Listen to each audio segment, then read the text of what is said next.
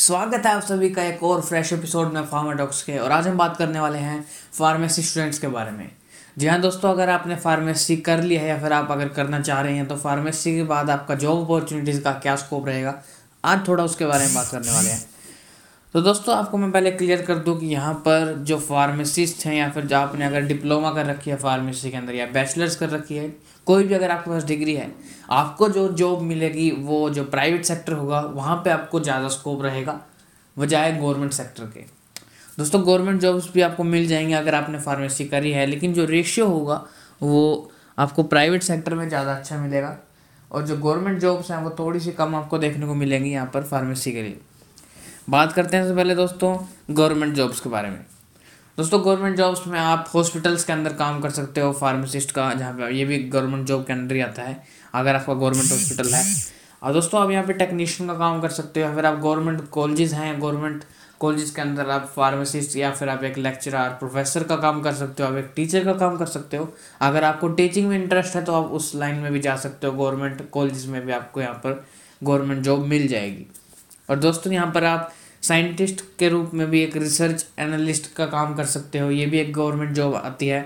और उसके बाद दोस्तों या फिर आप ड्रग इंस्पेक्टर बन सकते हो, जो कि एक प्रेस्टीज जॉब्स होती है फार्मासिस्ट के लिए। लेकिन दोस्तों ड्रग इंस्पेक्टर बनना हर किसी के बस की बात नहीं है, क्योंकि यहाँ पर जो इसके कुछ रूल्स होते हैं ड्रग इंस्पेक्टर बनने के लिए वो बहुत ही डिफ़िकल्ट होते हैं और हर कोई ये नहीं कर सकता, ड्रग इंस्पेक्टर नहीं बन सकता।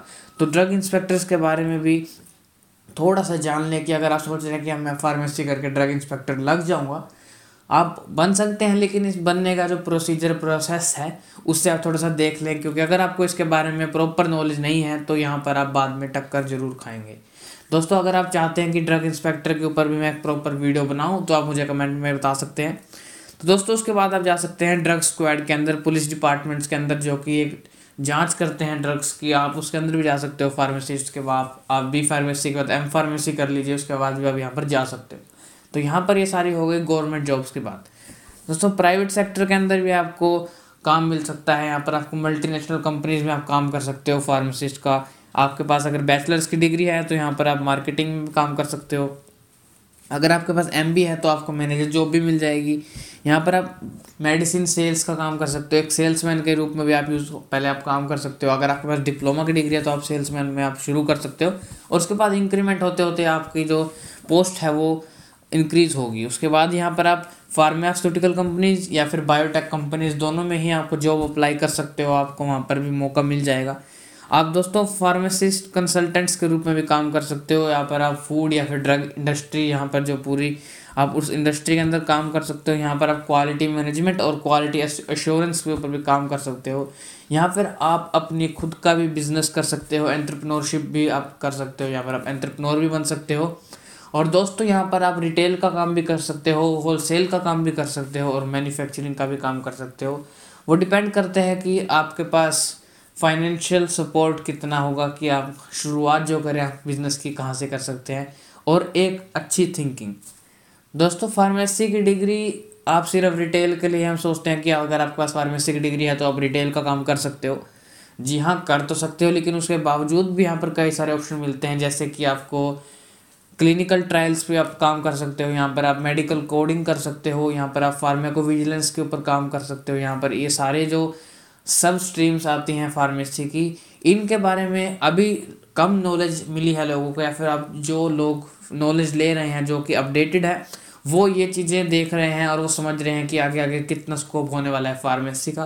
दोस्तों मैंने आपको डिस्क्रिप्शन में भी यहाँ पर लिंक गिवन होगी, मैंने एक वेबसाइट खोली है अपनी फार्मेको इंडिया के नाम से, आप उसे ज़रूर विजिट करें। वहाँ पर मैं आपको नए नए और फ्रेश ब्लॉग्स आपको देने वाला हूँ। यहाँ पर आपको अगर फार्मेसी से रिलेटेड ट्रेंडिंग न्यूज़ जाननी है या फिर आपको करंट अफेयर्स के बारे में जानना है क्या चल रहा है फार्मेसी के वर्ल्ड में, तो आप ज़रूर ब्लॉग्स को विजिट करें और हमारे वेबसाइट को भी सब्सक्राइब कर लें, नीचे डिस्क्रिप्शन में लिंक गिवन होगी। तो दोस्तों आप अलग अलग वैरायटी आ जाती है। यहाँ पर स्कोप की बात करें तो आपको स्कोप भरपूर मिलने वाला है, लेकिन दोस्तों सबसे बड़ी बात यहाँ पर आपको सुनने को मिलेगी कि जो फार्मासिस्ट की जो सैलरी होती है वो बहुत कम होती है, आपको बहुत साल मेहनत करनी पड़ती है और लॉन्ग टर्म के बाद आपको एक अच्छी सैलरी मिलती है चालीस पचास साठ हज़ार की।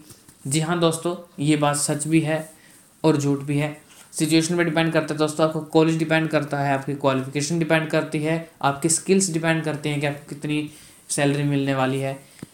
दोस्तों ऐसे एग्जांपल भी हैं कि अगर आपने एम फार्मेसी करी है तो कई बच्चे तो सिक्सटी थाउजेंड का पैकेज भी लेके बैठे हैं यहाँ पर, और किसी किसी को ट्वेंटी थाउजेंड भी नहीं मिल रहा।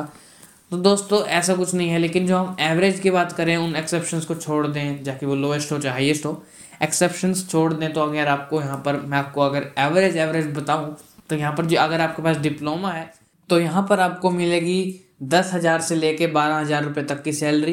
दोस्तों मान के चले अगर आपने दो साल की पढ़ाई करी है प्लस टू के बाद तो आपको चालीस हज़ार रुपये नहीं मिलने वाले। सिंपल सा लॉजिक है दोस्तों, दो साल का डिप्लोमा का कोर्स होगा और स्टार्टिंग सैलरी मैं आपको बता रहा हूँ यहाँ पर आपको दस से बारह हज़ार रहेगी। अगर आपका एक्सपीरियंस बढ़ता है डिप्लोमा के बाद तो आपकी सैलरी पंद्रह बीस हज़ार तक भी जा सकती है, पच्चीस हज़ार तक भी जा सकती है, इसमें कोई दो राय नहीं है। और अगर आप डिप्लोमा के बाद बैचलर्स की डिग्री भी कर लेते हो चार साल की तो यहाँ पर आपकी सैलरी आपको पंद्रह हज़ार से बीस हज़ार रुपये तक मिल सकती है। डिपेंड करता है दोस्तों कॉलेज टू कॉलेज, यहाँ पर बहुत सारे फैक्टर्स मिल जाते हैं दोस्तों। इसको आप जज मत कीजिएगा कि आपको यही सैलरी मिलने वाली है, बहुत सारे फैक्टर डिपेंड करेंगे कि, लेकिन जो एवरेज है वो मैं आपको बता रहा हूँ, यहाँ पर जो रियलिटी है यही है। और अगर आप एम फार्मेसी कर लेते हैं तो यहाँ पर आपकी सैलरी हो जाएगी पच्चीस हज़ार से तीस हज़ार के आसपास और आपकी बढ़ेगी ये सैलरी धीरे धीरे जैसा आपका एक्सपीरियंस बढ़ेगा। धन्यवाद।